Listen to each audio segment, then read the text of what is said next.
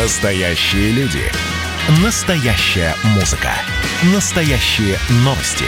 Радио «Комсомольская правда». Радио про настоящее. 97,2 FM. Чистая страна. Контроль качества. Добрый день, уважаемые радиослушатели. В эфире программа «Чистая страна» и я, ее ведущий Александр Чекшин. Сегодня у нас в гостях генеральный директор компании «Синара. Городские транспортные решения» Евгений Васильев. Добрый день, Евгений. Да, здравствуйте. Говорить мы будем о городских решениях. И, насколько мы знаем, транспорт городской делится на экологичный. Это электротранспорт, да, сейчас электроавтобусы, до этого всегда были традиционные троллейбусы и, конечно же, трамваи. И не экологичный, это весь остальной. Так вот, собственно говоря, программа, которую сейчас страна реализует, программа «Федеральный чистый воздух», предполагает как можно больше транспорта общественного, коммунального транспорта перевести и на газомоторное топливо, да, которое более экологично, и, естественно, электроварианты, да, то есть на те варианты топлива, которые сегодня позволяют снизить тот самый углеродный след. Так вот, расскажите, пожалуйста, в рамках этой программы, насколько это актуально и насколько действительно в городах сегодня можно с помощью внедрения трамваев, да, вроде как для Москвы есть тут трамвайные линии, но их немного. Но, может быть, современные трамваи как раз и нужны нашим потребителям и востребованы? Да, спасибо за вопрос. Вот в первой части своего вопроса вы вкратце сказали про электротранспорт, про трамваи и остальные. А потом, конечно же, поправили себя, поставили про газомоторное топливо.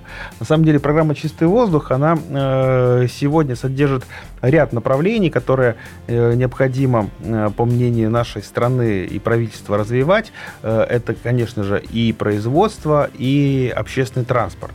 Так вот, если говорить про общественный транспорт и конкретно про программу «Чистый воздух», то, конечно, мы смотрели на трамваи и на те города и регионы, которые участвуют в этой программе. Но также важно сказать, что не только трамваи, почему я сделал такой комментарий, но и автобусы на газомоторном топливе, они тоже приносят достаточно высокий эффект. И вот сегодня можно сказать, что мы с этой программой какое-то время уже работаем. Это время примерно с июля месяца, ровно с того момента, как «Синара. Городские транспортные решения» была создана. Мы смотрим сегодня на заключение первого в стране концессионного соглашения в отношении автобусной инфраструктуры. Сегодня можно сказать, что мы уже подали частную концессионную инициативу в городе Челябинск. Уже принято решение о заключении данного концессионного соглашения на иных условиях.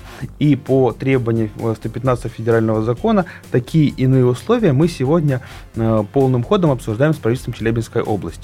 Важно отметить, что Челябинская область, она как одна из тех как раз-таки областей, которые смогли и приняли для себя решение по поводу поднятия полномочий по обеспечению жителей городским транспортом общественным и электрическим, и неэлектрическим на уровень субъекта Российской Федерации, потому что база в стране, в нашей обеспечении жителей общественным транспортом это муниципальная функция. Да, всегда муниципальные депутаты решали, финансировали это дело. Да, но вот Челябинск один из немногих регионов, да, я не беру города федерального значения Санкт-Петербург, Москва и прочее, да, значит, Челябинск один из тех регионов, который принял решение и поднял полномочия на региональный уровень. Конечно, это очень сильно помогает. Скажите, вот вы сказали концессионные, это для наших слушателей. Можем мы объяснить, в чем разница концессионный и государственно-частный от того, что было раньше? Да.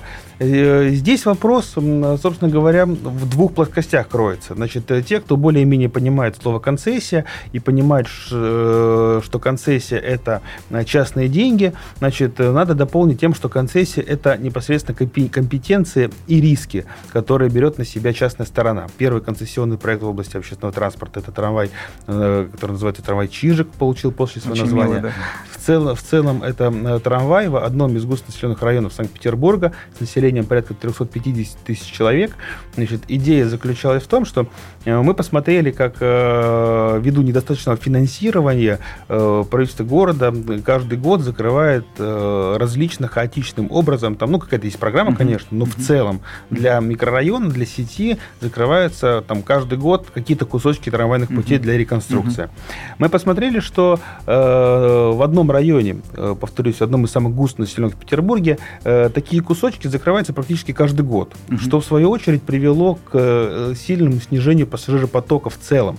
То есть если этот район в свое время там, маршруты трамвая, которые курсируют по этому району, обеспечивали 28 миллионов пассажиров в год, там, ну, это достаточно хороший показатель, то к моменту, когда мы заключали концессионное соглашение впоследствии, этот показатель опустился до 14 миллионов, то есть в 2 раза, и буквально за 4-5 лет. Это было связано с тем, повторюсь, что из года в год кусочки трамвайных путей закрывались. Значит, для того, чтобы обеспечивать людей общественным транспортом, вводились городские и коммерческие маршруты альтернативные. А когда трамвайные пути открывались, эти маршруты либо не снимались, либо пассажиры уже привыкали к иному виду транспорта и на трамвай просто не возвращались. Что сделала концессионная компания после заключения концессионного соглашения? Ну, в первую очередь она привлекла средства, обеспечила проектирование и высокого качества строительства объекта, инфраструктуры и приобретение подвижного состава осуществила. То есть обновили все? Обновили все полностью. Да?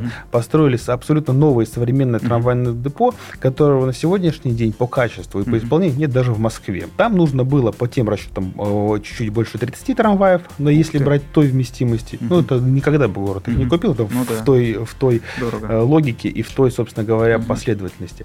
И предложили сделать это, первое, одномоментно, доказав, что если сделать это одномоментно, то пассажиропоток, который к тому моменту уже был 14 миллионов пассажиров, он превзойдет на 20% максимально возможный когда-то в этом районе пассажиропоток. То есть под 30 миллионов? 33,2 миллиона пассажиров было прописано. И вы знаете, сегодня, можно сказать, буквально недавно была соответствующая конференция, вместе мы выступали там на неделе ГЧП, мы выступали вместе с генеральным директором транспортной концессионной компании, который рассказывал и докладывал по своему проекту, говорил, что те показатели, на которые мы опирались изначально, они на сегодняшний день уже были достигнуты. В рамках программы «Чистый воздух», федерального проекта «Чистый воздух», предусмотрены средства там, на обновление, в том числе, подвижного состава городского общественного транспорта. Автобусы на газомоторном топливе, они, безусловно, положительно влияют на чистый воздух. Значит, они снижают загрязнение за счет того перехода на более экологические и чистые виды топлива. Но как пересадить людей на более качественную систему? Это же вот купили новый автобус, но это же только полдела, а может быть и треть. Ведь все в инфраструктуре. Человек поедет на этом автобусе, не если он будет новый, а если ему будет в целом комфортно.